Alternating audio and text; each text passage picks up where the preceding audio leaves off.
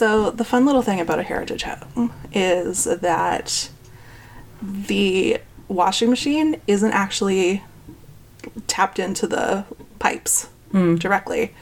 Instead, the flow, the what do you call it? The pipe out just feeds into the laundry tub that's next to it.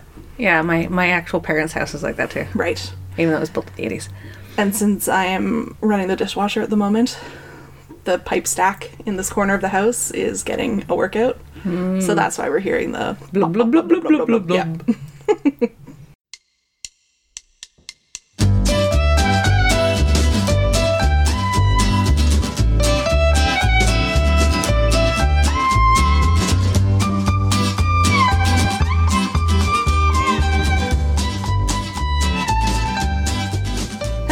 everyone, and welcome to the newest episode of Rabbit Holes Podcast. I'm one of your hosts, Elise. And I'm your other host, Andi. Welcome to the show. I am looking for new pitches and ways of saying that. Nice, yeah. I don't know. it's just, I don't know. Hello, everybody. that was our Finn voice. yeah. Pretty but dumb boy. Yeah. Fur such a- babies usually are. Yeah. Yeah. Him especially so, though. Yeah. uh, so we haven't seen each other in a couple of weeks. I realized we update each other on what's going on in our lives the first episode that we record, and then we have nothing to update people on That is true. when we record the second episode because we do back to backs because you know life. So I figured I'm not going to tell you what happened in the last couple of weeks with me, and I'm just going to ask you what's new with you. Well, I got the short-term contract job. Yep. Yay! Being employed again. um, the house is coming along. It's got windows today, and it's got shingles on its roof. nice. So we're trying to get an inspection for next week, so we can get the next round of money much quicker than the last round. I don't know, is your guy still out of the country? Because that might actually speed things up. Uh, he is. So I've already talked to the other person, left her a message and an email, and she already emailed me back. There you go. And said like I already tried calling the appraiser, but he must be off for the weekend because you know it is five, almost six o'clock on a Friday. Right. So she's gonna call him again first thing Friday morning or Monday morning to try to get him out for Wednesday. So and you have a deal with her that she's your new mortgage person. I'm just not going to talk to the other guy. Oh, that's fair. Okay. yeah, Good, I'm good, good. just going to talk to her. That's fair. Yeah. I'm like, I'm not even shy about it anymore. When I have to book an appointment at the bank, it's all like an online booking system now, so you don't even call. And every time they're like, enter comment here about what the meeting is about, I'll like put in a comment and then the next line be like, and I refuse to meet with any man that you have working at your financial institution. No offense to any man working there, it's just a personal policy of mine. And so my mortgage lady at the bank here, when she saw that, she like laughed really, really hard. She's like, I understand why I've gotten your like disaster stories in the past, but like it kills me that you're now just putting that out on Front Street. Yeah. Like, I have to. Like the other guy that we were talking with is also much better than our first guy. right. Um, but I couldn't remember what his number was, and I had hers right in my email. So I was like, Yeah. Guess what? You're my new person, Yeah. whether you like it or not. yeah. She's lovely. And I am not a giant see you next Tuesday if you just call me back. Yes. That's just it. There's a meme that I love from a couple years ago. It was like, look, I'm a nice person, so if I'm being a bitch to you, you need to ask yourself why. So, uh, yeah, so the house is coming along. Kids are good. The job is, well, interestingly enough, interesting enough. Right now, I'm just dealing with. Apparently, I said I didn't need my phone. I knew it. I knew it. When I you said know. no, I don't need my phone, I was like, that's gonna be not true. I don't normally get called. Oh, it's ringing? Yes. Oh, that's weird. Just wanted to chat. Uh, no, he was picking up. So our kitchen designer had left a book of samples for the stain with our neighbors across the street who they put in a kitchen for them. So he got that and also they they they changed or they fixed our windows, but now like our kitchen window almost might be too low because they were too high before. Oh. And uh, so we're going to have to send that to the designer. That's about it. That's all. Alright. Well, now that you're back at work, I'm assuming I'm back on editing duty. Yeah, I can probably, if we do the two, I can probably get one done. All right. But I just can't get because Dan's gone tomorrow. And I'm just saying, let's keep it tight. Because if I'm back to editing, I have no time. let's keep it tight. so, on that note, you want to tell me your story? yes, now that you've caught your breath. Also, your shirt is tucked into your bra ever since you walked in. There we go. I haven't been staring at your chest. It's just very distracting. yeah. Uh, so this rabbit hole, so it's called my story, as I said, it's called No Fun Facts. Uh, and this rabbit hole started because I saw someone post on Reddit on this I am I the asshole subreddit about if they were an asshole for saying they understood where the Columbine shooters were coming from. They clarified that they did not condone mass murder, but as being a victim of constant bullying, they get that revenge angle. I was struck by just the inaccuracy of the statement. Yes, I believe this person was an asshole for saying it out loud and for getting just the facts wrong. So today we're going to talk about two aspects of the Columbine school shootings the myth of the shooters and the Columbine effect. Some of the information I will relay today I got from the History of the 90s podcast, and they did on their episode three, they did an episode on Columbine. Right. It was a long, uh, it's probably about the same length of my story, I figure, by the time it's done, but it's just somebody talking, so it's not like yeah. you know, no one's interested. Exchange. Yeah. I have to say, as much as I love you and this podcast, I have not been looking forward to this story since you told me about it. So please note that I will not name the shooters, and you will see why. And I'm trigger warning, no pun intended. But I'm gonna guess there's probably needs to happen at some point before you get into it. yeah, probably. I'm not going to go into too much about what happened. Right. Good call. Uh, I'm not going to go as a step by step on the day. yeah.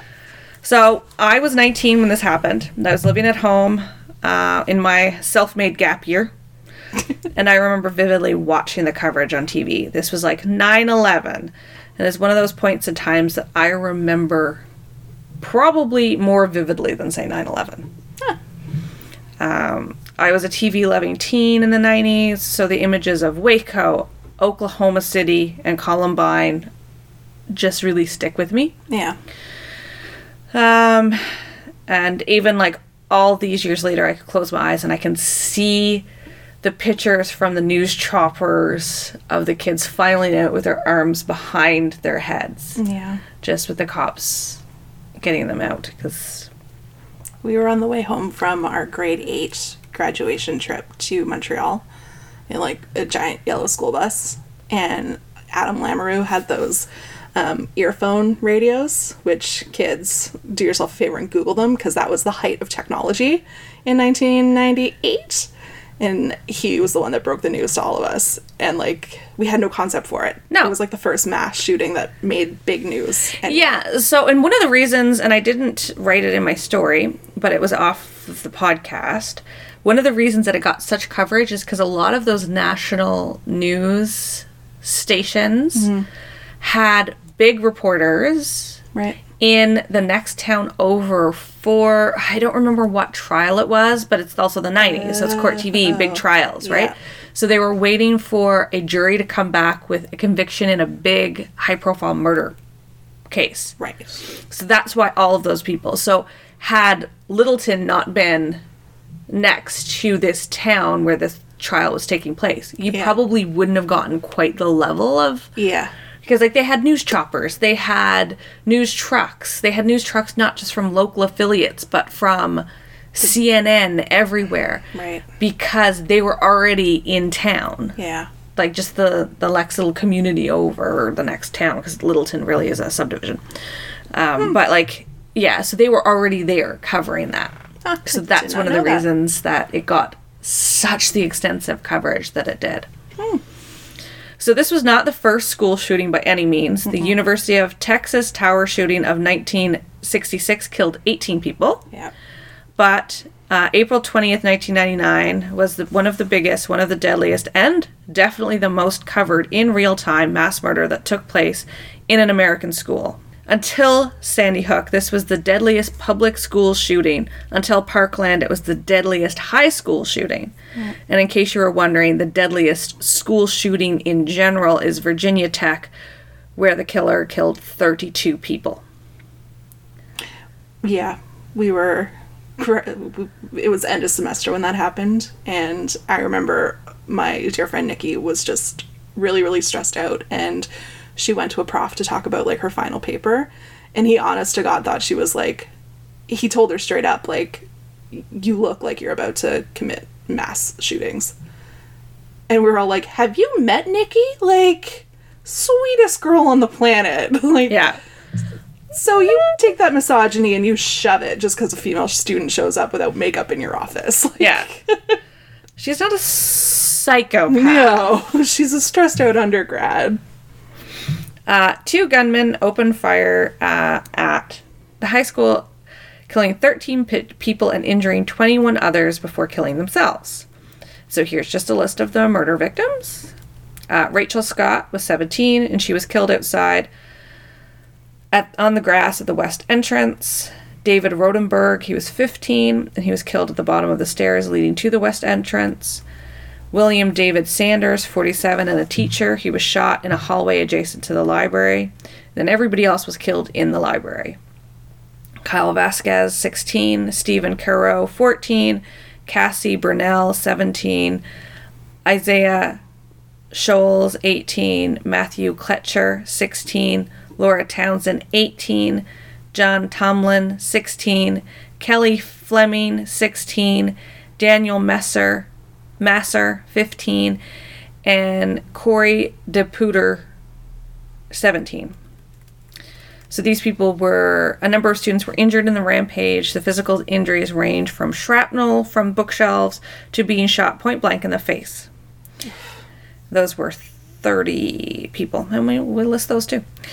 Uh, we look at the mental in- injuries that every kid and staff in that school, first responders and parents, the list is massive. Yeah.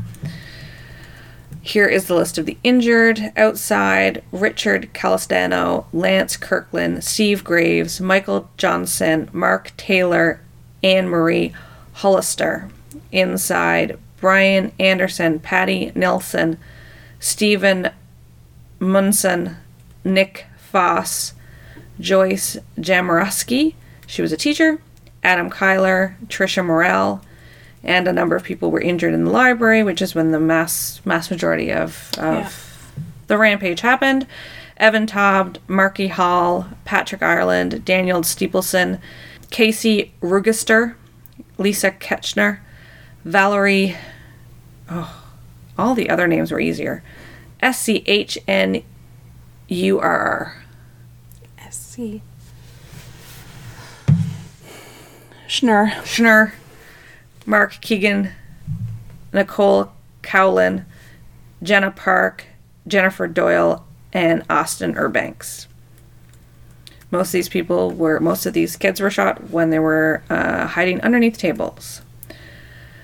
So now the fun part away. Oh, good. Let's talk about the myths both around the shooting and the murderers and how it became the perfect storm of hype. So the first myth is that it was a planned shooting.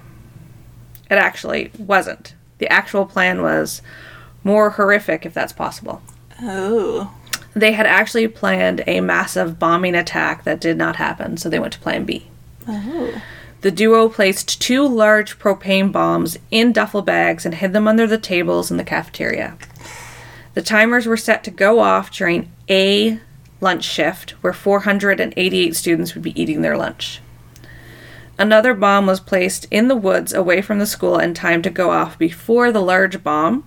They were hoping that this would cause a diversion, diversion and slowly and hopefully slow emergency service responders to the larger bomb site. Jesus. They also packed their cars with explosives and set and had them set to go off in different parking lots at staggered intervals. The hopes of this would be and these bombs were supposed to go off after the big bigger bomb in hopes that these bombs would inflict more damage to the people fleeing and emergency personnel. Good lord. Who? Yeah. think the third Hunger Strike book or Hunger uh, Hunger Games book, the end when her sister's killed Yeah. in the bombs that some of them Spoilers, detonate. Yeah. yeah. If they have not read Hunger Games by now, what? That's been out for a decade? decade. I'm just like, uh, I guess you can't. I guess what I'm struggling with is who thinks this through. A psychopath. Yeah, I know, but But one of them was a psychopath. That test Yeah. you do, Yeah, he hit the. he checked every single box on that. Uh, But still, to like sit down and like think through all of these multiple layers. he was Like, I'm a pretty smart person. I, I'm capable of planning multiple complex. So are you. We've com- Yeah. like complex choreographed events. I, I don't even know if I could wrap my head around doing something like that. because we're functioning adults. Right. We are not so psychopaths who just have a disdain for life and want to watch the world burn.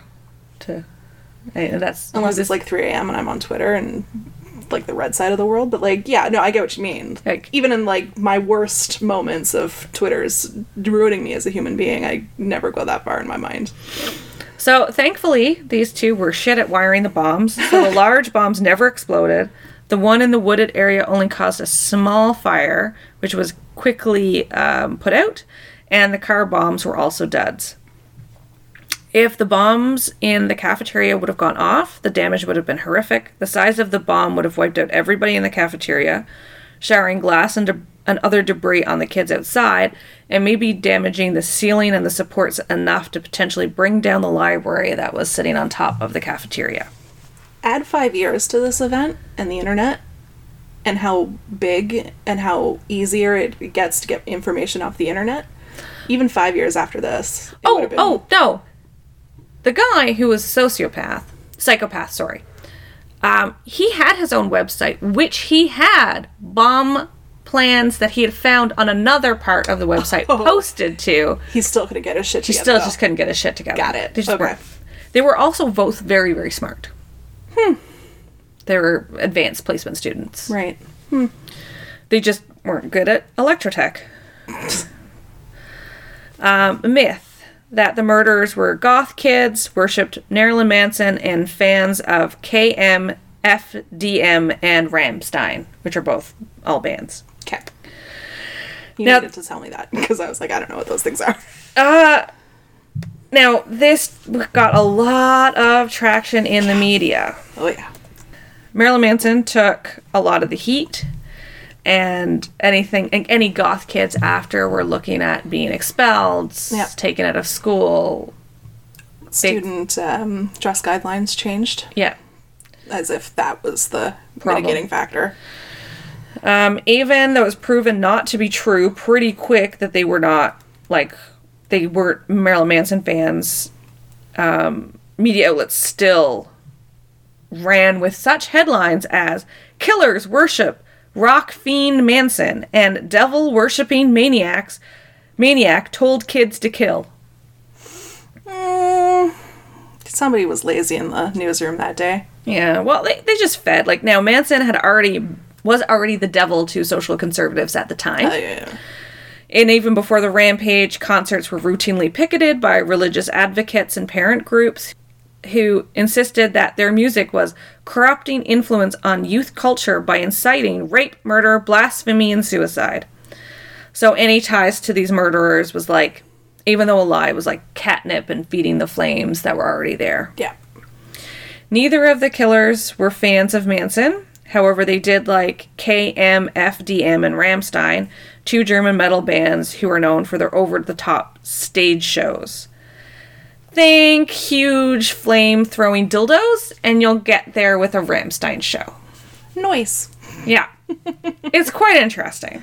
I mean, I'm looking for new holiday decoration ideas, so giant flame throwing dildo on my front lawn.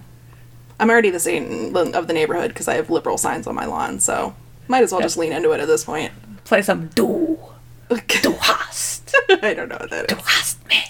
It's a Rammstein song because they're German, so they actually sing in German. Ah, look at that. Yeah. um, blah. Marilyn Manson had a piece in Rolling Stone months later where he addressed it, and he said it was unthinkable that these kids did not have a simple black and white reason for their actions, and so a scapegoat was needed. I remember hearing the initial reports from Littleton that the murderers, as I'm going to call them, were wearing makeup and were dressed like Marilyn Manson, whom they obviously must worship since they were dressed in all black. Of course, speculation snowballed into making me either the poster boy for everything that was bad in the world. These idiots weren't wearing makeup, they weren't dressed like me or like goths. Yeah. End quote. I think what black trench coats was the only claim to fame that these kids had in terms of dark clothing. Yes, and we'll talk about the trench coats. Okay, good. Uh, myth both shooters were outcasts and belonged to a group called the Trench Coat Mafia. There it is. Yes. At this school, there was a group of friends that called themselves the Trench Coat Mafia, but they never, but neither, but the two shooters had never been part of this friend circle. They were not part of the Trench Coat Mafia, nor was the Trench Coat Mafia a group of angry outcasts. The real kids in this group were just normal t- kids who hung out, went to the mall, played computer games, wore black trench coats. They were not goths. They did not. They were not violent outcasts. They were just a group of kids who gave their friend group a stupid, goofy name. Yeah, it's like the babysitter club. Like it's just a title that you give yourselves. Like Yeah, because they like to wear trench coats. And those girls like to babysit. It's not that hard of a link. I know. so now both murderers were wearing trench coats that day, but for a far more practical and chilling reason. They were hiding the guns. They were hiding their guns and their arsenal of pipe bombs, Molotov cocktails, and crickets, another form of homemade bomb. Ah.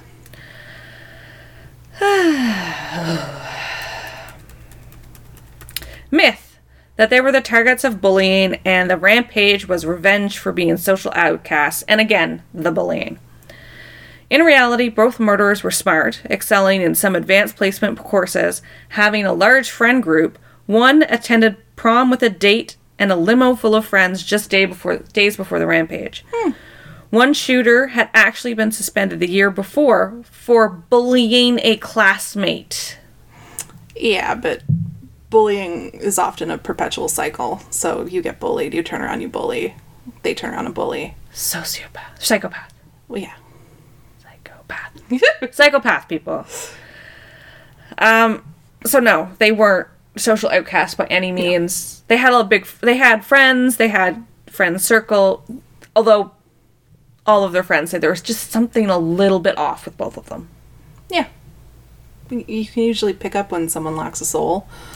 Or Empathy. A chunk of it. Uh, empathy, yeah. Yeah. Uh, and one last myth myth is that they targeted jocks, people of color, and Christians. There was reports of them saying things like "all jocks stand up," calling a boy a racial slur before shooting him, and asking a girl if she believed in God also before shooting her. However, when all was said and done, the list of victims did not back up this claim. Both shooters had a disdain for all life in general, not one section of it.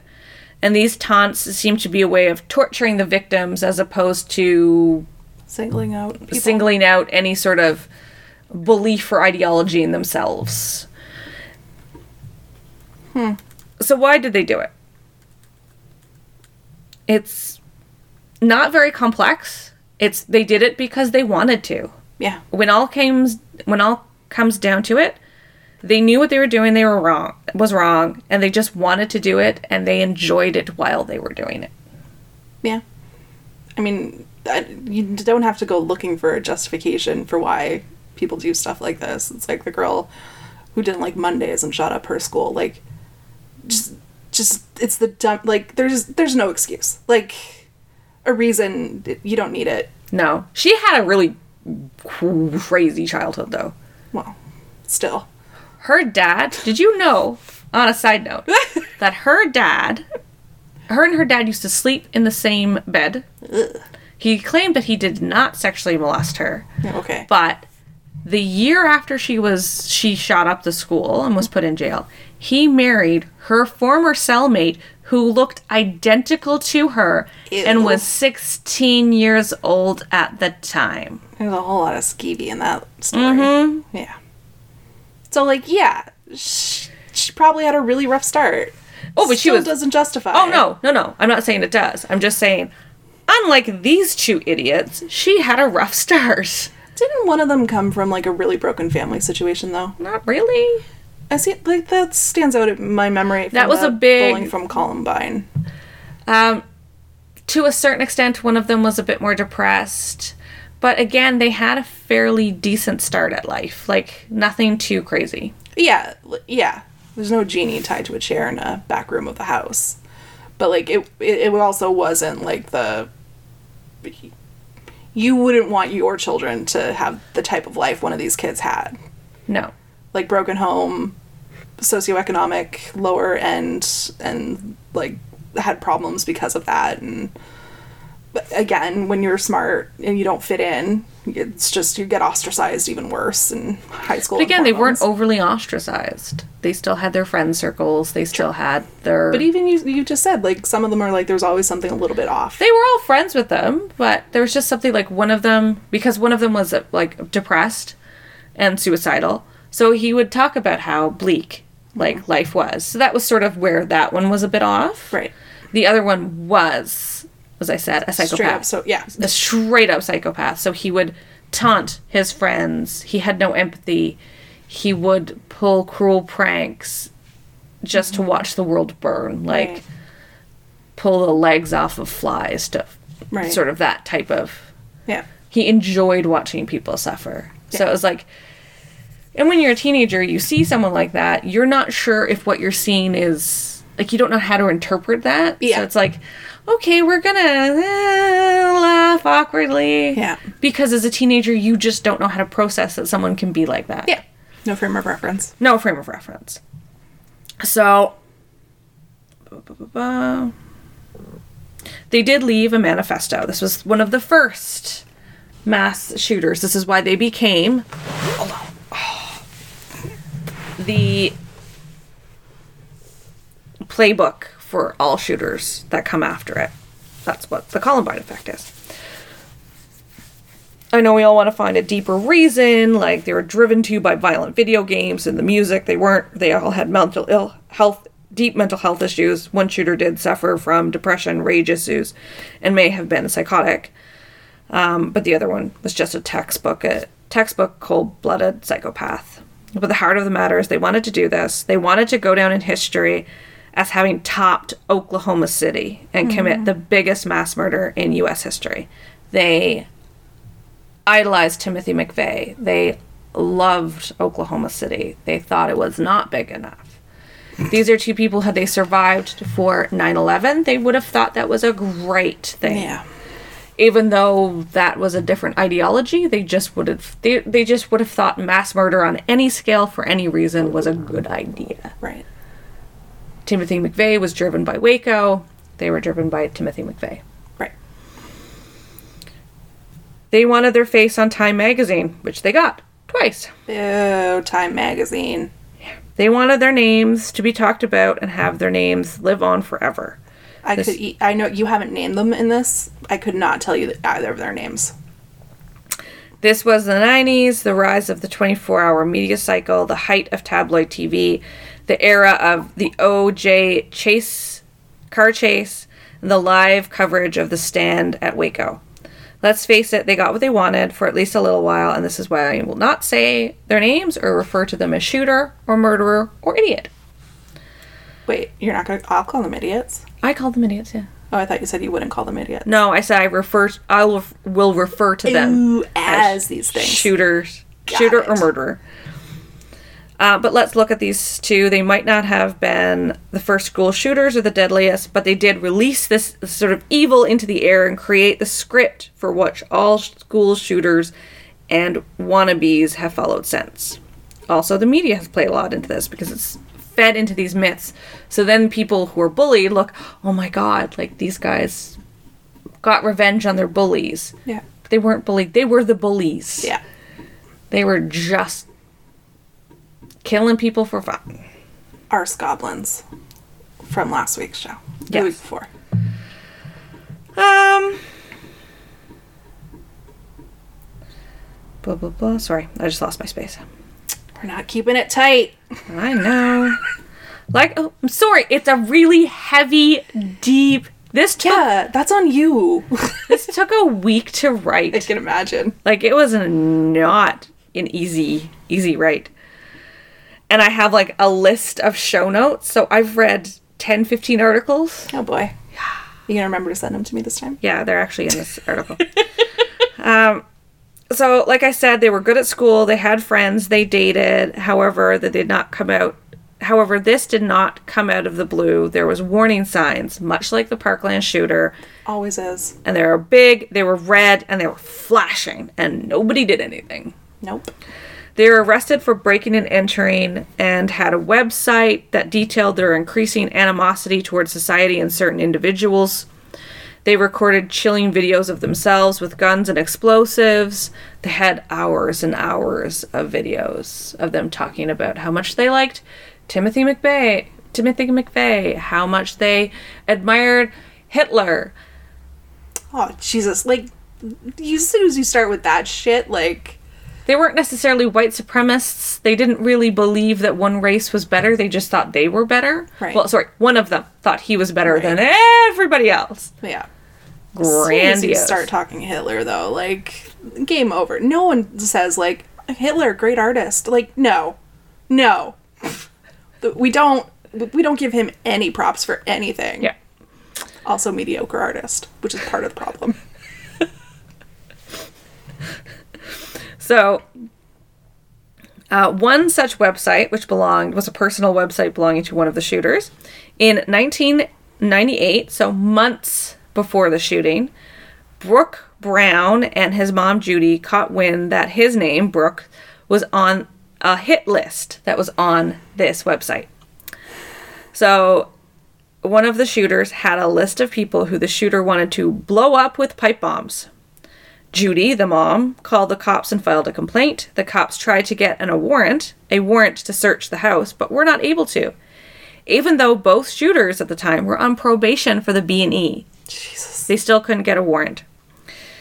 And like so they were on probation for B&E and had a website that talked about murdering people with pipe bombs, but they couldn't get a warrant to go into the house to look for pipe bombs. Some A plus police work right there. I would also like to note that I don't believe that anybody on this hit list was actually killed that day. Hmm. I'm yeah. I mean, And they were just doing it for they might have meant to, but the chaos that they created, the sheer size of that school, like, Yeah. Columbine, and also the guy who was like, I've never, don't think he's Brooks Brown really had inner interactions to get on this hit list, so very surprised. So Columbine may have been inspired by Oklahoma, but Columbine inspired just about every mass killer in the U.S. since 1999. The number of shooters and would-be's that are obsessed with Columbine is staggering. There's a lot of research done on Columbine. Okay. Also, why I got so many articles. But and there's a lot of chat rooms and places on the internet where you can find Columbine information, and especially like these chat rooms back when the 90s when chat rooms were popular. you said chat rooms, and like you lost me for a minute because I was like, those still exist. I think some of these were from the original. Okay. The people on them were easily everybody fit into one of three categories. Either they're a researcher, Okay. they were a fangirl, which grosses me out. Ew. fangirling, I guess, boys or girls, or someone who is seriously obsessed with Columbine and potential future So shooter. let's go to those internet providers, dump the list of people who are in those rooms, and columns two and three get visits from the local PD. You'd think so. Now, again, because they are following the Columbine script, these perpetrators and soon to be perpetrators left leave a trail of massive evidence Yeah. breadcrumbs, warning signs. So that's why so many are actually stopped. Oh, okay. There is a lot of would be shooters than there are actual shooters. Hmm. Because they're dumb and they talk about it. Oh, yeah. And then someone goes, huh. you know, like Parkland shooter. Could Yeah. have been and should have been stopped Yeah, yeah, because he told everybody. Yeah. He was just a walking red flag of yeah. But Florida. So, because I mean most almost all school shooters are active students. They're students enrolled in that school, um, with the exception of Sandy Hook, obviously. right. Um, but the research, these perpetrators or would be or wannabes, they research both the act and the shooters from Columbine. Some even visit Littleton on vacation Ugh. in a really fucked up pilgrimage. Ugh. The kid who did that, his mom went along with it because she thought it would like kill his obsession, like Oh, as opposed to sending him to therapy. Yeah. After getting there, he fantasized about finding some of the survivors and finishing them off for them. Then I think he got therapy. Uh, okay. hope so. I hope he got. Well, that's why we talked about him. That's why, like, Okay. yeah. he was an actual shooter. Researchers have named this as the Columbine effect. The Parkland shooter, the Sandy Hook shooter, both had major obsessions with Columbine. The Sandy Hook shooter had a Tumblr account dedicated to the Columbine shooters as like a weird internet collage scrapbook thing. Hmm. Where he had pictures of the shooters, of all the victims, a lot of information. There's so much ills in this world that could be solved if they just watched these Tumblr and Reddit accounts a little bit closer. And if anyone on 4chan and 8chan was just like automatically put on a list to be monitored. I agree. so the two shooters may have released this proverbial poison into the air because they made it look so easy. yeah, but they didn't make the poison. No. But we, the public and the media, have made sure that that poison was spread far and wide. Yeah. I found this article that talks about our culpab- culpability better than I can. So the last little bit of this is just basically. So the authors Jillian Peterson, professor of criminal justice at Hamline University, and James Densley, professor of criminal justice at Metropolitan State University, writes, and we, the public, have contributed to the production and dir- direction of this script. Again and again and again, through our obsession with true crime and film, books, memes, and I'm going to insert podcast because I'm talking about this. Wah, wah. I know. An entire websites devoted to Columbine re- by releasing CT- CCTV footage of the shooters to the public, by running our children through regular lockdown and active shooter drills starting at preschool through grade 12. And I can confirm this because my four year old went through her first lockdown drill this week. Did they give you a heads up they were doing it? Oh. By sending them to school through secure entrances with clear backpacks and bulletproof binders. Binders. Society and culture have reared a Columbine generation, modeling that this is just a part of childhood in America. I think they're confusing the symptom and the disease. Like, the disease is the gun issue and the lack of mental health care. But they're pointing, like, we're raising a, a generation to be okay with having to have bulletproof backpacks and these lockdown drills. Like, no, no. They have to do that because we're not treating the disease underlying those symptoms. So I think that's where they're getting it a little bit skewed. So, to close this long and heavy story, I'm going to leave you with another section from the previous author's research who specialized in this area. After 20 years, it's time to rewrite the script being rehearsed with young people. It starts with no names, no photos, and no notoriety for the mass shooters in media coverage, Yeah. which is, you saw that with Parkland. Yeah, I refuse to name that guy in my story at the end of our year roundup. But much of the media didn't name him either.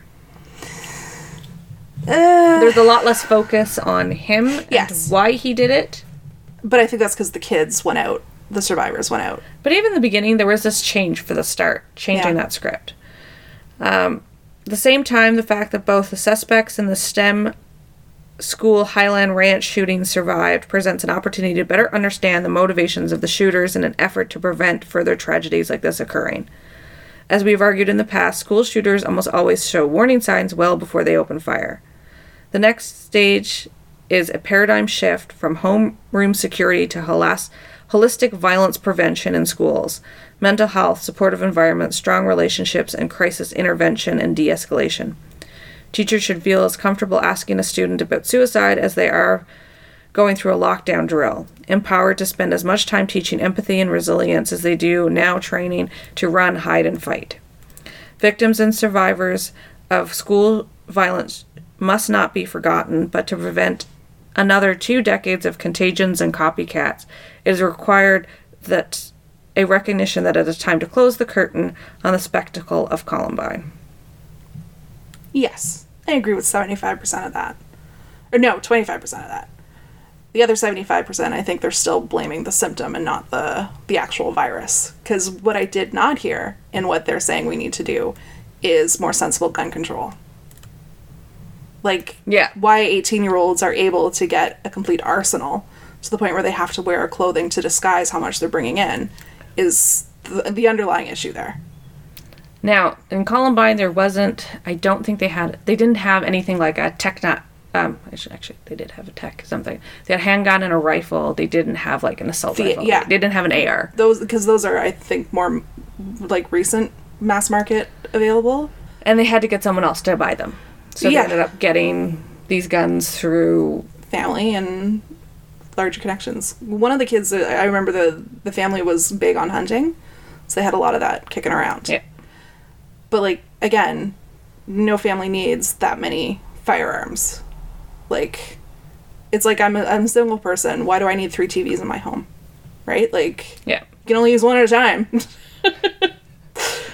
so, like, yeah, to me, th- I agree with what they're saying. Twenty five percent there. Like, let's look at the the mental health issues underlying it and stop focusing on these murderers and these killers. But I- we're still just fixing the symptoms and not the the underlying disease Oh, I agree. Gun control in the states is bonkers. because there is none. Yes, that is right.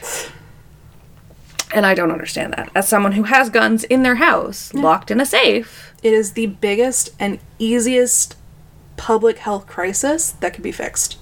oh, for sure. like you could take this massive chunk of danger for your public out of circulation like that. Australia did it, New Zealand did it. The world continued to spin the next day. like, Yeah. yeah. I mean, like you look at something like we have here, where yes, we still. I, I don't know if, like Australia still has some gun violence. They just haven't had a mass shooter. But, But even their gun violence incidences are very small. Yes. And rare and far in between. Because their culture is more about um, the sport aspect of it, and less the the recreational hunting piece, and less the it's my God given right. Which yes. chapter and verse, you show me where that's your God given right. Oh yes, in the states, it's Yeah. beyond bonkers. Yeah. Um, Again, like we have guns in our house. They are locked in a safe. Right. Uh, where the key is, could not tell you. Actually, I honestly don't know. I was thinking about that the other day. Not that I ever have to go in there, but I'm like, I don't know where the key is. Hmm. Probably not the worst thing. No, well, not You that don't I need ever. it. Yeah. I like the Japanese model, where like the first four steps in the process of getting a gun is explaining why you want the gun. Like over like you've got to go through multiple checks, multiple psychological checks, like and you've got to have a really it's not just like protection, that doesn't fly. Like you've got to have a better reason than that. Here you have so you have to get your FAC, um, and you have to go through a test and a course. Mm-hmm. You have to go through a background check. Mm-hmm. Um, every time Dan renews his FAC, I have to sign off. right. But I mean even that's a flawed system. Yeah, there's no perfect system. Yeah. But like if you're a domestically abused wife and your husband wants to get his gun license renewed, you're going to say no? Like No, but he does. I, I don't have to sign off on it. Like I could call. Like there's a lot of ways. Yeah. And even if we divorced and ten years down the road, I'd still have to sign off on it. right. They would find me. That's good. And it's a little ridiculous at times. I think. Right. Because say someone has been divorced for twenty years, Yeah. no contact, Yeah. but you wanted to, for some reason, get your FAC renewed, then you had to find that person that you've broken up with 20 years ago, you divorced, maybe you have no ties if you don't have any kids. Right. And if that person was a petty, Hello. like I would be. it's true. They say never marry someone you don't want to be divorced from, which I think is why I'm still single. because you, no one wants to be divorced from me. Uh, kids or not, I am setting out to make your life as miserable as you made mine that led up to the divorce. you know, sometimes not all divorces because know, you're I know, I totally miserable. I know. Just sometimes mm, Doesn't work out. Yeah. I know. Um, but I am all for as many hoops. Haven't seen you in 20 years. Fine. Uh, bring me the horn of a unicorn and I will give you your FAC. Like any hoop you want to put in place, I'm happy with. It's not a terrible system. Dumbledore has to sign off as well. And bring your Hogwarts admission letter. Then I'll give you your gun license. All of a sudden, Jude Law is like, what the fuck is happening? People keep rolling up on me. But like, I mean, you can't. There are people who own guns who are quite. Oh, I know. I know. And and to your point, like I'm not a fan of guns because Dan is a conscientious gun owner and you're right. There's some farmers there like the majority of gun owners in Canada at least are conscientious gun Yes. owners. My problem is the gun doesn't know they're conscientious gun owners. So that's the gun has one purpose and it's to fire the bullet. Who's holding it? Who it's being pointed at? What it's being pointed at? That's that's a fluctuating thing, right? But I don't think it's a cultural thing. Like growing Oh up. yeah, like our culture versus But like growing up, my dad kept guns yeah. unlocked next to the hot water heater occasionally. Yeah. They were his. As a child, I never thought I want to touch the gun because Right. it was not part of like that was. I knew they were there all Yeah. my life growing up, but at no point did that mean anything to me. Then other than that's what Dad uses to kill the tasty moose that I love eating. But you give like little boys toys and they'll turn them into guns no matter what they are, right? They get that off of TV. Someone breaks into your house and is looking for a valuable. There's an unlocked gun next to your water heater. That's a that's a really good valuable to have. And so all of a sudden the gun is loose and it can do what it's intended to do, which is to fire that bullet regardless of who and the whys. So I think one of the things they're talking about now is um, biolocks on firearms. So like it's it's you've got to like use your fingerprint, uh, your palm print it recognizes it. Um, I've heard of some um, It's very James Bond. yes, Skyfall. but like jewelry like rings that lock and unlock the gun, that type of thing. These are like bioprints that the gun needs to even function, and that I'm a little more okay with. It's also cost prohibitive at this stage and probably will be for a very long time. So that way I know that these kids aren't going to get their hands on firearms. So if you want to like do a swap out deal where like you take in all the old school guns and give those bio locked guns, I'm happy with that. As a taxpayer, take my money. I'm good. I'm happy. Because it guarantees that those kids are not going to be able to fire that gun.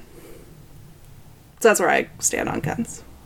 As the daughter of a man who was in the army and knew how to function very well with sidearms and long arms and full artillery. it's just not. Let's take out that cannon. Hold on. exactly. Oh, I gotta put the gunpowder in there. Yeah. So, I mean, old 18th century musket. I'm pretty sure I could load and fire one of those just based off theory alone. Ooh, bring it by. I'll see if I know how to do it. I think they have one at the camp, maybe. In theory, at least. You need to find me the, the cartridge. I'm a giant pussy and pacifist, and I like my meat that comes in a styrofoam tray covered in saran wrap. You do know someone had to kill that at some point, right? Nope, not true. Just shows up at the grocery store.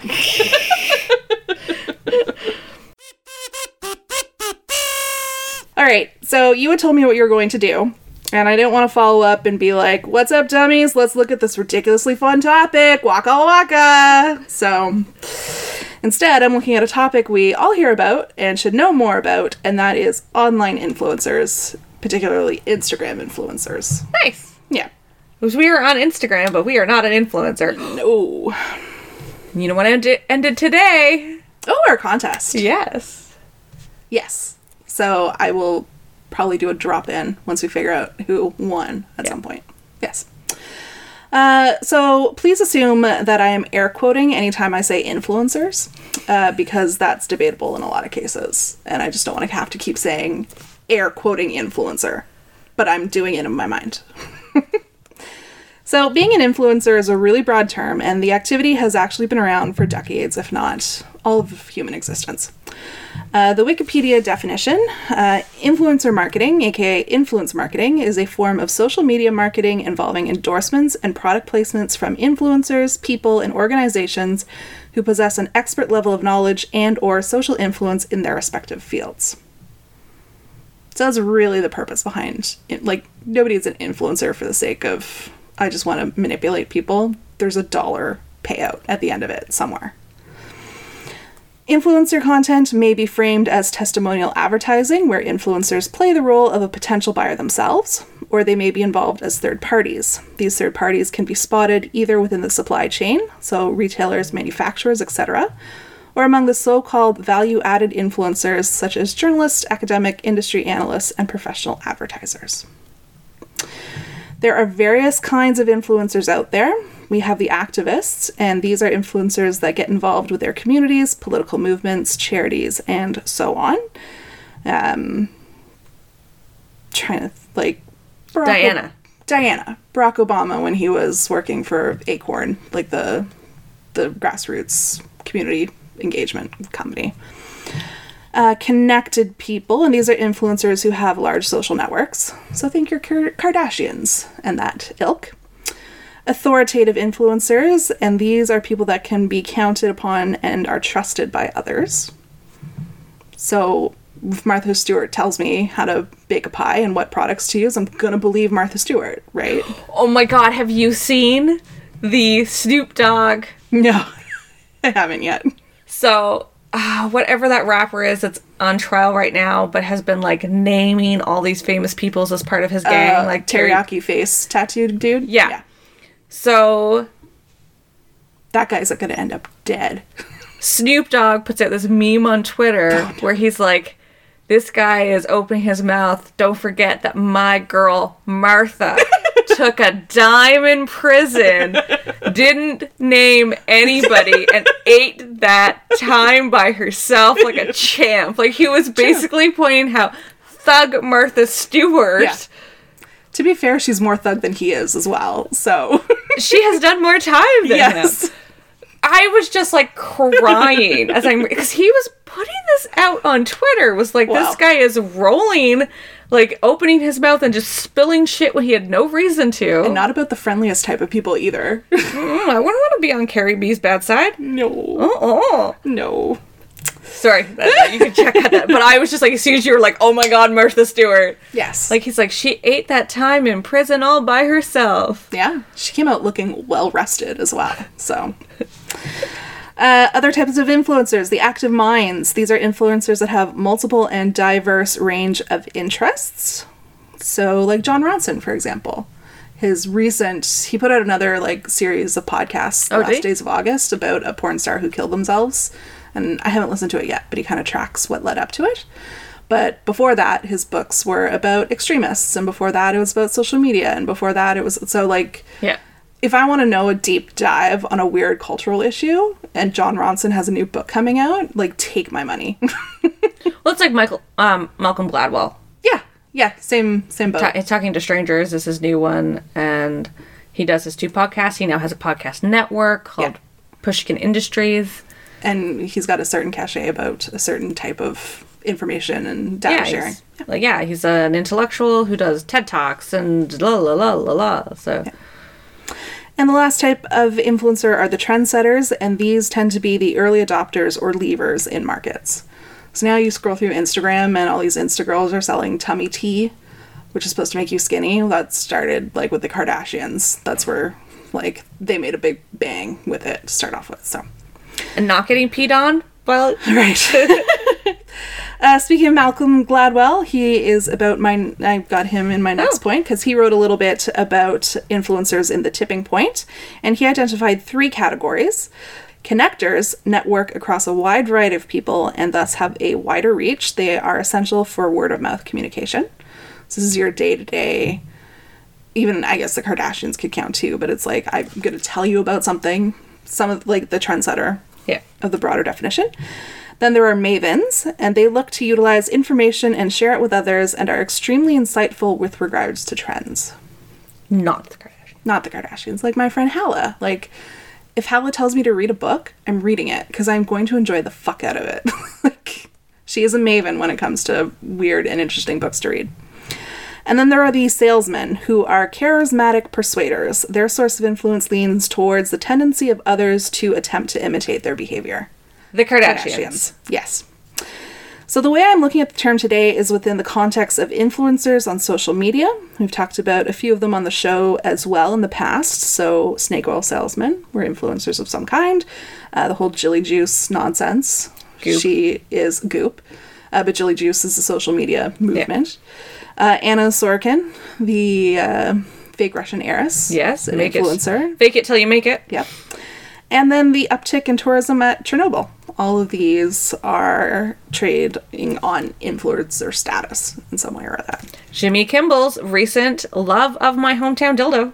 Right. Yes. He jumped on that bandwagon like way late because every single Canadian school child saw that in our maps and our atlases and have been laughing about it for generations. Yeah, but we now have a dildo sign that looks like the Hollywood sign on the side of a hill. I am not kidding, and I will have to show you that. Have Yes. I not shared that with you? Not yet. uh, so, as I said, um, my focus is going to be on Instagram because that's one of the most prolific influencer platforms out there currently. So, according to the Digital Marketing Institute, there are a handful of reasons for why Instagram is ideally suited for influencer platforms. Uh, its content is easily digestible as images or short videos. It encourages more peer to peer sharing, which helps brands improve their target audience reach. Their audience isn't limited to the actual followers, they can connect with the followers of their followers who share their content. And as a result, they engage in many sponsored posts, allowing them to be paid for what they share on Instagram. So that's at the end of the day, Yeah. you're looking for a shekel over what you're posting. Uh, but for all of uh, the growth of video on Instagram, approximately 75% of all sponsored posts were actually in photo form in the first half of 2018. So I believe that. this information's dated though. I think it's probably swung to about even at this point because I'm seeing more ads now on Instagram than I ever did before. Yeah, and what happened in the last year or so is an influencer has to post that it's sponsored content. Yes, I think If they're get getting- that at some oh, point. yeah, I shit all over your stories, damn it. and uh, also, like, I guess the Instagram stories, like the little, yeah, are becoming more. advertising content. Well, they're just becoming more popular. that I hate them. I scroll through them just because I need to get rid of them. But, I just never click on them. yeah, I rarely click on them, I should say. And as we get a train, yes. Choo choo. choo choo. So it's um, actually not uncommon for a paid influencer's post about a product, a service, or a company to get more interactions than the actual company's posts about the same thing. I believe that. Fyre Festival. Perfect example. Yes, which I don't talk about, but I Good. yes, but I, I name check because obviously it is the influencer shitstorm that really highlighted a lot of these problems and issues. So, some of the biggest influencers on Instagram may actually surprise you because you've probably never heard of them. At least I hadn't. Uh, and these numbers come from earlier this year, so they may have changed. And don't at me because I did not care enough to go get these people's current follower counts. Uh, Huda Kattan has 29 million followers for her makeup tutorials. That does not surprise me. I'm not surprised that a makeup tutorial person is like, That many people. Yeah. Yeah. Cameron Dallas has 21 million followers for, I think, having a 300 megawatt smile and some musical inclination. It's not exactly clear as to why, but he's a very pretty looking young man. oh, he's a young man. Yeah, who plays some music. Uh, and that actually scored him a deal with Netflix. So he's got a show coming out based off of the strength of his influencer status on Instagram. So we'll have to see how shitty that is. Yeah. Kayla Itsines has 10.5 million followers for her workout videos slash tips, including a series on bikini bodies. So I think that's where some of the gentlemen come along. Because there's quite a few scantily clad women being posted about in the guise of workout videos.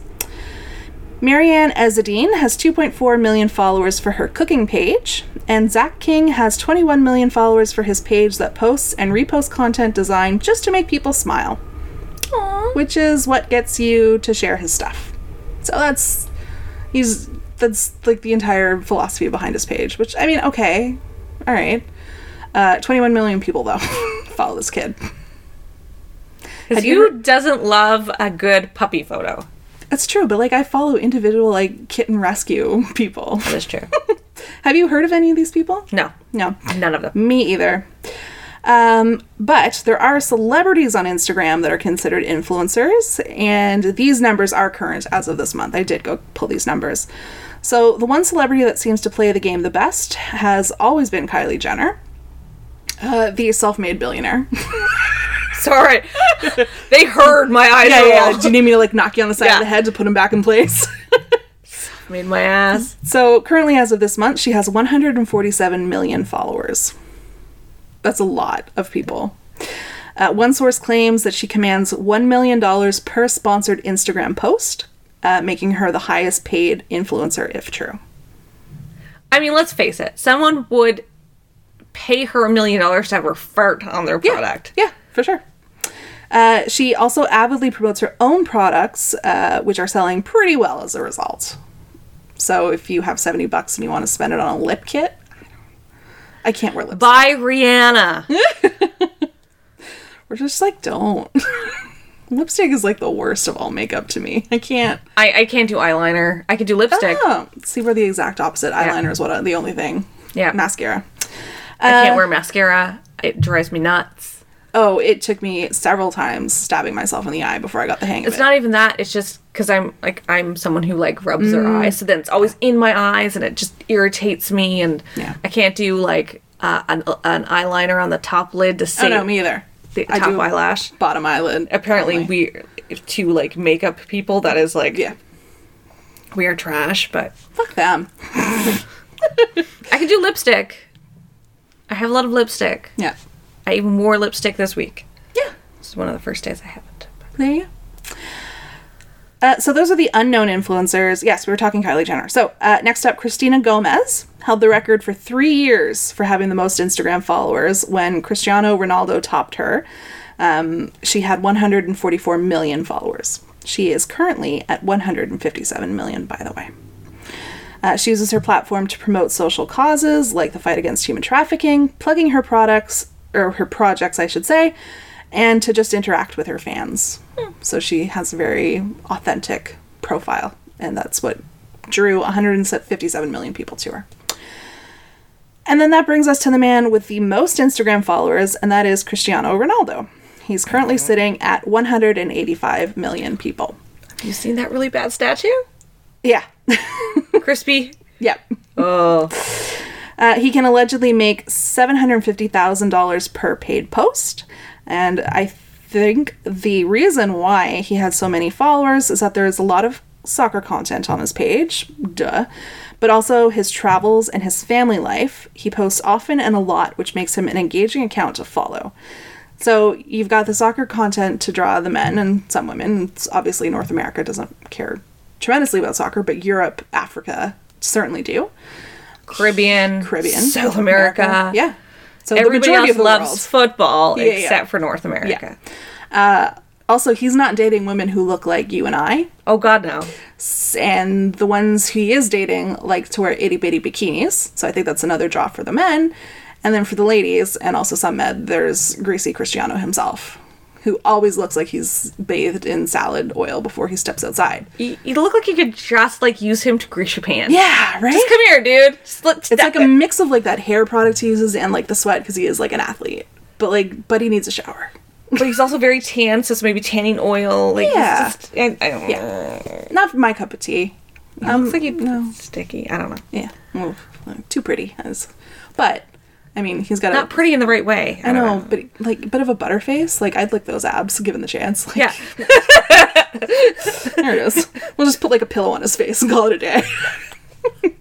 yeah, his face isn't all that great. no, he's a butterface. Yeah. I'll, I'll take Beckham any day. as long as he doesn't talk. That is true. Poor Beckham. So, influencers aren't just about the fame, though a lot of them love it. It's mainly a monetary venture, like I talked about. And this was a real issue and continues to be so on the big social media platforms like Instagram. Advertising in the US, which once again is the major English language content producer, like when I talked about swearing, um, looking at the US case just because it produces so much. Uh, so, advertising there is regulated by the Federal Trade Commission, and it started to get nervous about the whole thing a couple of years ago.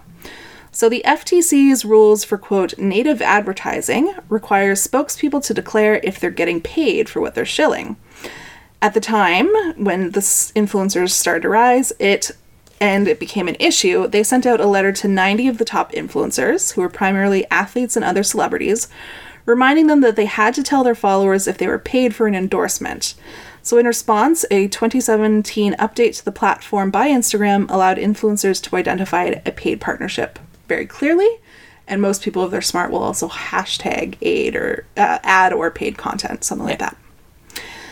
Another problem with influencer advertising is defining how influential someone really is.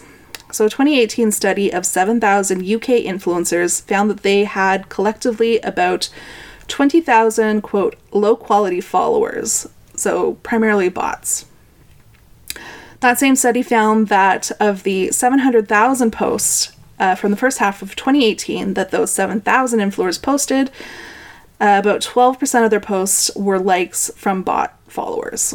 So these bots again, like it's it's a big business, especially in um, call center economies like in India and Bangladesh. You just buy people who have multiple accounts to go on and like your stuff all day long.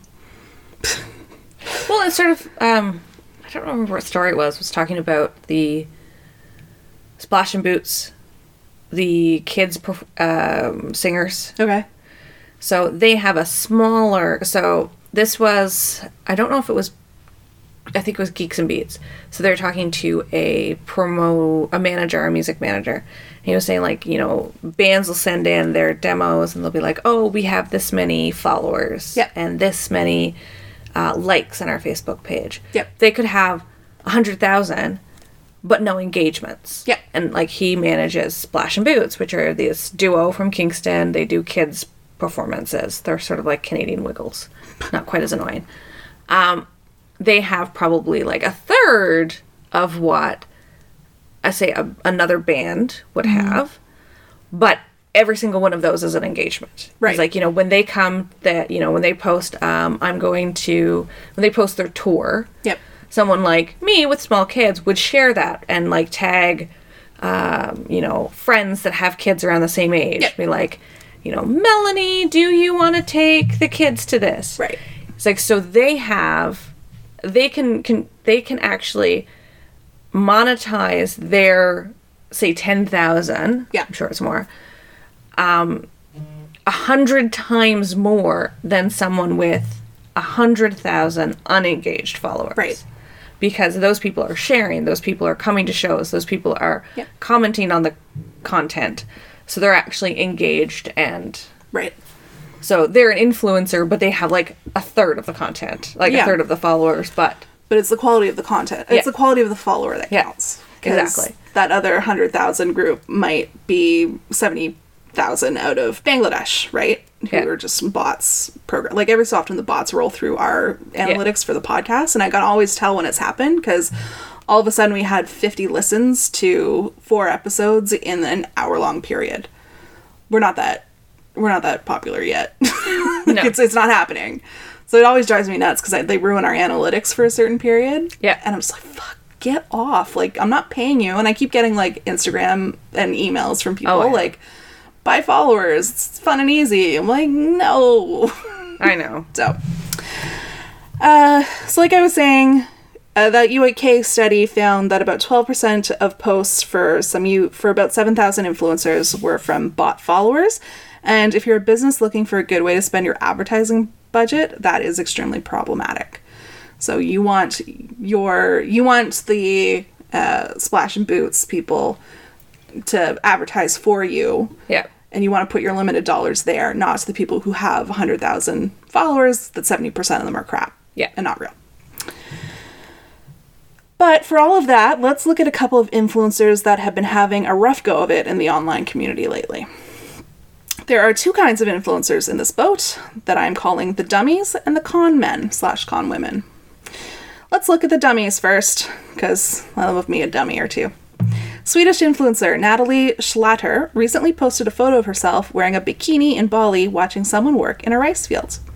The caption included the line, quote, I'm thinking about how different my life is from the man picking the rice in the field every morning.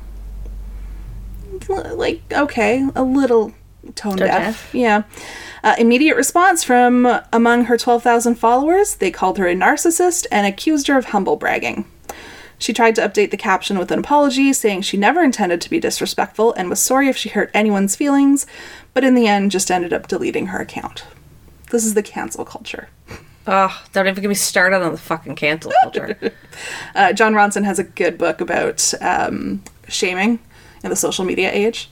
And it starts with that woman who made a really bad joke about AIDS and then got on a plane to South Africa.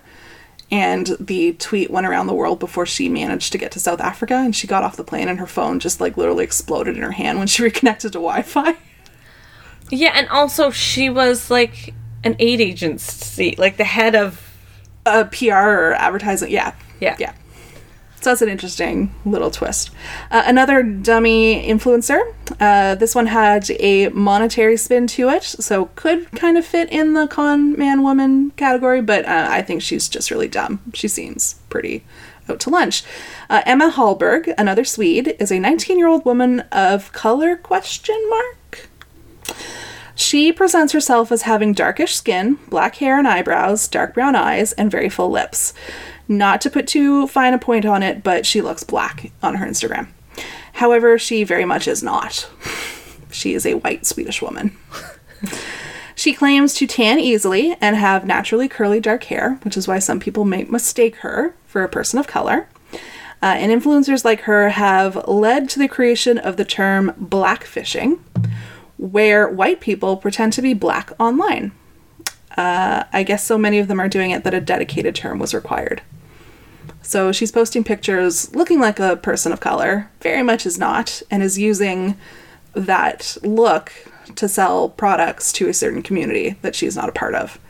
So it's not quite brown face No, like our prime minister, no. but Still problematic, and she's very unapologetic about it and is not changing her ways. She's been called out multiple times in multiple ways, and it's just like, it's a look that I'm leaning into.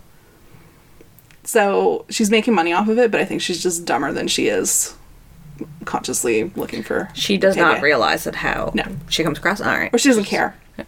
And then we have the confidence uh, men and women, but these two women are going to talk about. So, the con women, uh, the hucksters, and those out to make a buck. So, Belle Gibson has a huge social media presence because she claims to have cured her own multi site cancer without drugs through diet and alternative therapies. Yeah. She developed an app around her claims and wrote a book about it, then said a chunk of the proceeds were going to charity. As you might expect, some journalists wanted to call BS, and they did their job. So in 2015, those journalists decided to look into the matter and found that A, she wasn't donating as much to charity as she claimed, and B, she never had cancer.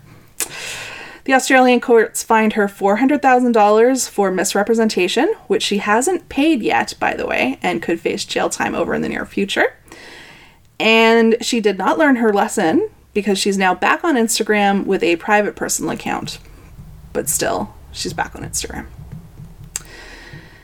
And then you remember how Aunt Becky tried to buy her daughter's way into college? Yes. Yeah, and well, uh, did actually manage to get her into college.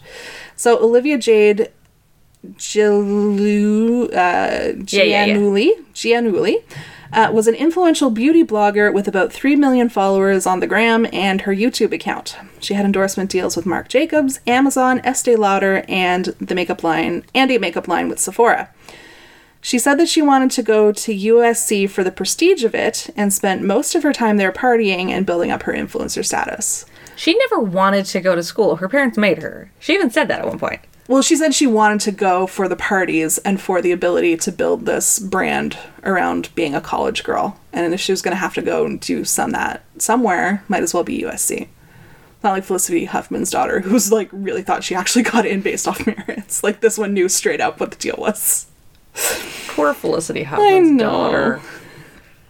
Uh, da-da-da. so when the college entrance sca- uh, college entrance scam scandal broke, uh, most of her sponsors dumped her like a bag of trash. Like, wasn't Amazon? Well, Amazon kitted out her dorm room. That was the deal she had with them, and then like touted Amazon products. But like Estee Lauder, I think, and Marc Jacobs were some of the first to be like, we don't know her. I'm sorry, I don't know that name. yeah. And then there are the Mac Daddy style scandals. Obviously, the Fyre Festival. I'm not going to go into it. Go watch the Hulu or Netflix docs on it because hearing a man say that he was about to blow an official to get fresh water at an event is far better storytelling than I could ever do. Did I cover a little bit of it too? I don't remember. I don't think Or so. might have just talked about it. But yeah, that is like above and beyond as an event planner. Yeah. Like I am never ever in my job going to be like, hold on a second. Let me brush my teeth so I can go blow some guys so we can get water. I was thinking about that the other night. Like, you, you get sucked into an event where you just you need it to go well, so you're willing to do things that you normally wouldn't put. Like, you take a lot of shit from people just for the sake of like getting Yeah. through the night and getting onto the other side of it. But yeah, I don't think any of us have ever been like, well, gotta get the knee pads out of the car. gotta go to work. Hold on a second. Gotta make sure the hair is tied back so I don't get jizz in it. Yeah. so I'm not gonna go into Fyre Fest. There's a lot out there. Go watch those docs. Oh my god, they're so good. But what made me want to do the story now was that the news broke earlier this fall about influencer Caroline Calloway. Have you ever heard of her? Mm, no, not really. I had not heard of her until this news came out. So, considering I only use my Instagram to follow cat accounts and keep up with my friends' lives, it's probably no surprise that Calloway only came on to my radar when something big time negative came out about her. At that time, uh, so earlier this fall, she was a 27 year old living in New York and had almost 800,000 followers. Her account was full of pictures of her glamorous life with diary style captions that drew people for the aesthetic she represented. So, Oh, I do long, vaguely long remember this. Yes. Calloway hit my radar when an old friend named Natalie Beach, uh, who turned out to be the ghostwriter slash director of Calloway's Instagram account, wrote an expose about her for The Cut, an online news page. Beach described meeting Calloway at NYU in a creative nonfiction workshop where the pattern for their relationship was set. Beach wrote, quote, The point of the class was to learn to write your own story, but from the moment we met, I focused instead on helping her tell her own. First in notes about after workshop, then later editing her Instagram captions and co writing a book proposal she sold for hundreds of thousands of dollars. Calloway attained her first bit of notoriety when she posted a picture of a rainbow of macarons, of course, the basicest of all pastries.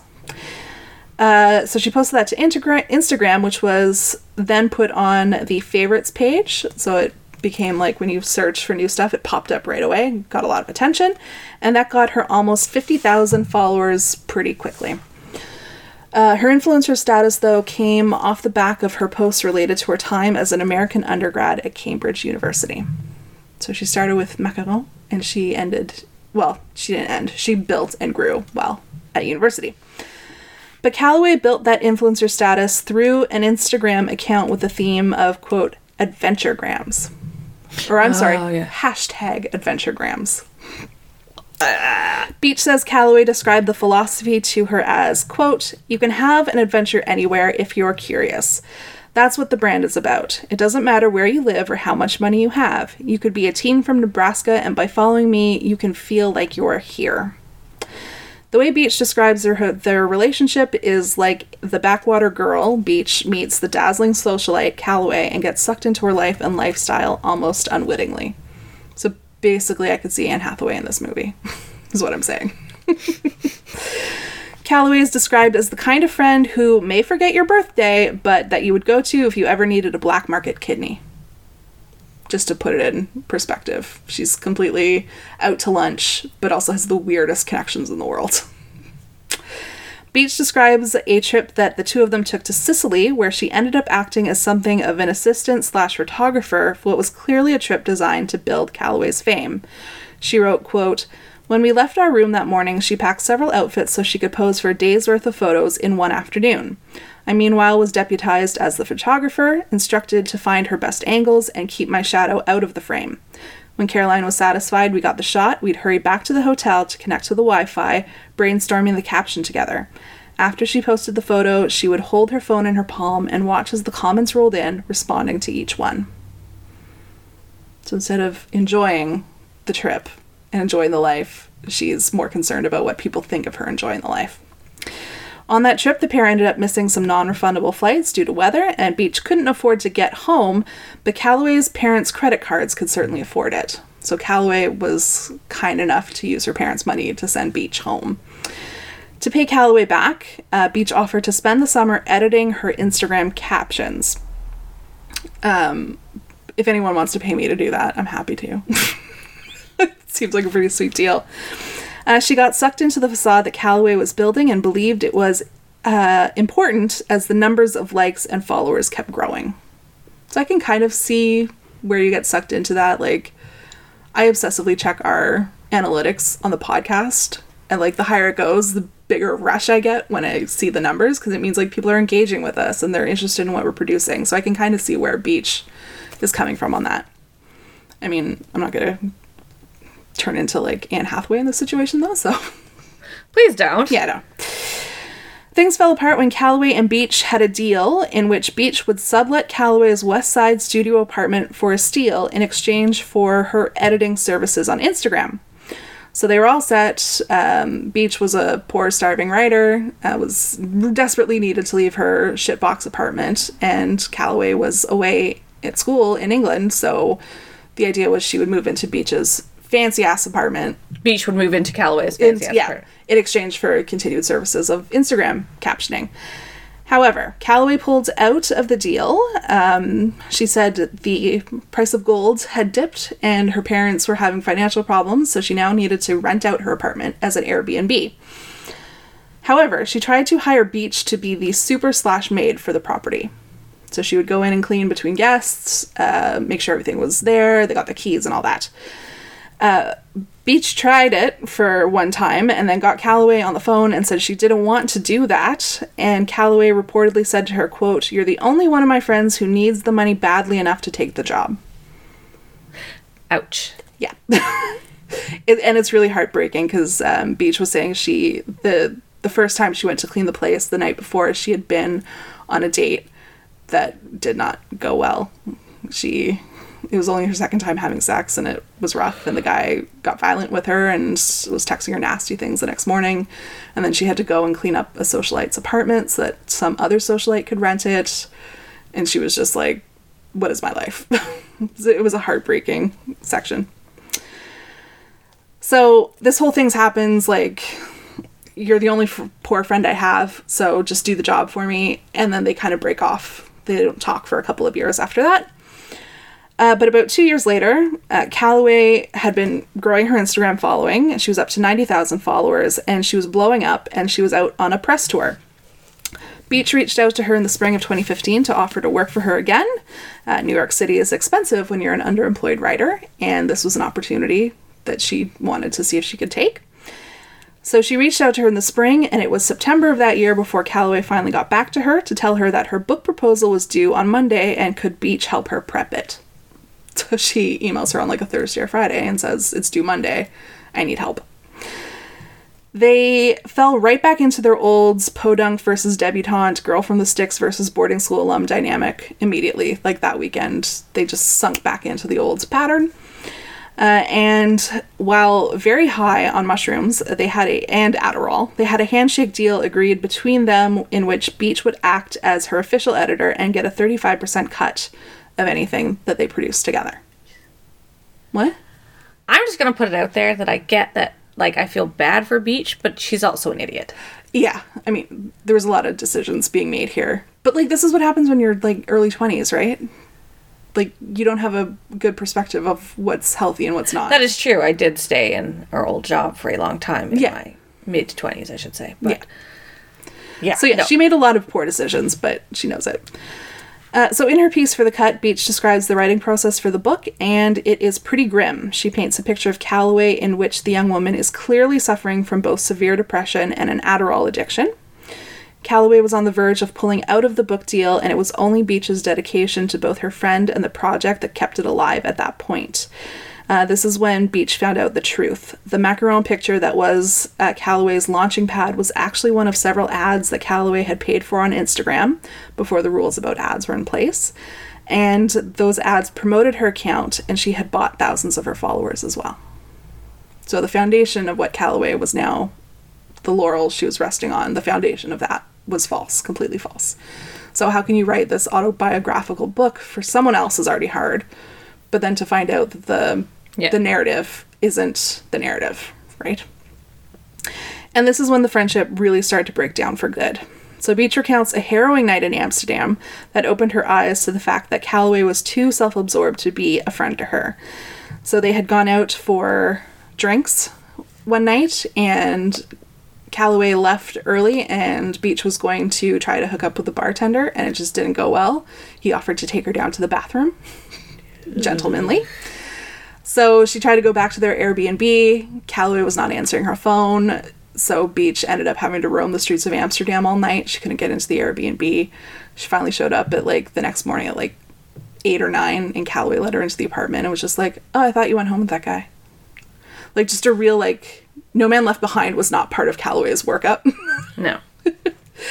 So for the cut, Beach wrote, quote, I'd always known she couldn't arrive at the airport at the suggested time, be bothered with classwork, take care of the King Charles Spaniels she bought on impulse. But I had held on to the fantasy that she didn't care about the small stuff because she was busy with the grand plans that would change my life. I had built my whole career around my commitment to her persona, crafting it, caring for it, and trying my hardest to copy it, spitting it out into the streets of a strange European city as if the whole world existed to take care of me. So Calloway ended up missing the final deadline for her book, and the publisher asked for its $100,000 advance back, as you do. To stay relevant, um, Calloway, so Calloway and Beach had that split over the Amsterdam trip. Um, they went their separate ways. Beach had, or Calloway had to pay back the money, but in an effort to stay relevant, Calloway organized what she was calling a creativity workshop, which has been described by some as a one-woman Fyre Fest. For a $165 ticket, participants were told to expect orchid crowns and something called a cooked salad as their meal for the day, and a tutorial to, quote, architect a life that feels really full and genuine and rich and beautiful. I don't necessarily. I know now. Now that know the story you're talking about, I don't necessarily see Calloway as um, quite the Fyre Festival con person. Right. Well, I no, think- you're right. I I see them both as have having made poor decisions. Yes. I think Beach probably should own a lot more of her Yeah. the poor decisions that she made Yeah. because as shitty as Calloway was, she wasn't holding Beach to the fire, right? Like Beach still made all those decisions as young as you were because Calloway was just as young. So Yeah. Beach is making bad decisions based on her own age. So was Calloway. Yes. And, you know, Calloway ended up canceling her workshop. And it was just more, it just seemed like she was just like, I was going to do this. But then she realized It's a lot. a And I lot don't of know work. what I'm doing. And I have no idea what I'm Yes. doing. So you're right. The Fyre Festival it it lacks that um, intent to con people out of money, which I don't think Fyre Fest started as, but very quickly became. And there might have been like a hope that they could get there, but like a lack of. There was a lot of lack of self awareness. Yes. yes. And so At the that's start. But then he just became a pure con man. Well, I think he was always a con man, Yes. and this Yeah. he just benefited it more from it. But yes, so this uh, what what did I call it? A creativity workshop. So she was selling one hundred sixty five dollar tickets. Uh, the problem was she sold tickets before she even had a venue. And generally didn't know what she was doing. So, for example, she somehow ended up with 1,200 mason jars in her studio apartment for, I'm assuming, the cook salad that she was going to be serving And yes, you and I both know there are a gajillion moving parts, and it's why we have checklists and Excel spreadsheets and, And education. education and timelines, and we hold ourselves accountable to those timelines. And so, like, this was just like, oh, it'll happen. It'll come together. Like, yeah. Because everybody thinks what I do for a living is easy. yeah, most people are dumb. Uh, so Calloway continued to document on Instagram every step of the disaster and these long diary diary style posts. So you can go back and reconstruct everything and how Oh, it went was wrong. a lot of, I think, just ah, not. Oh, just lack of knowledge. Yeah, and Yeah. just lack of self awareness. Yeah, yeah, yeah. Uh, in the cut piece, the beach gives two quotes to explain that behavior that um, kind of gives some insight into Calloway. So, quote, Caroline had always been obsessive and confident, but Instagram focused those qualities like sunlight through a magnifying glass. And the second quote was Caroline was caught between who she was and who she believed herself to be, which in the end may have been the most relatable thing about her. This is why when people ask me if Caroline is a scammer, I try to explain that if she is, her first mark is always herself.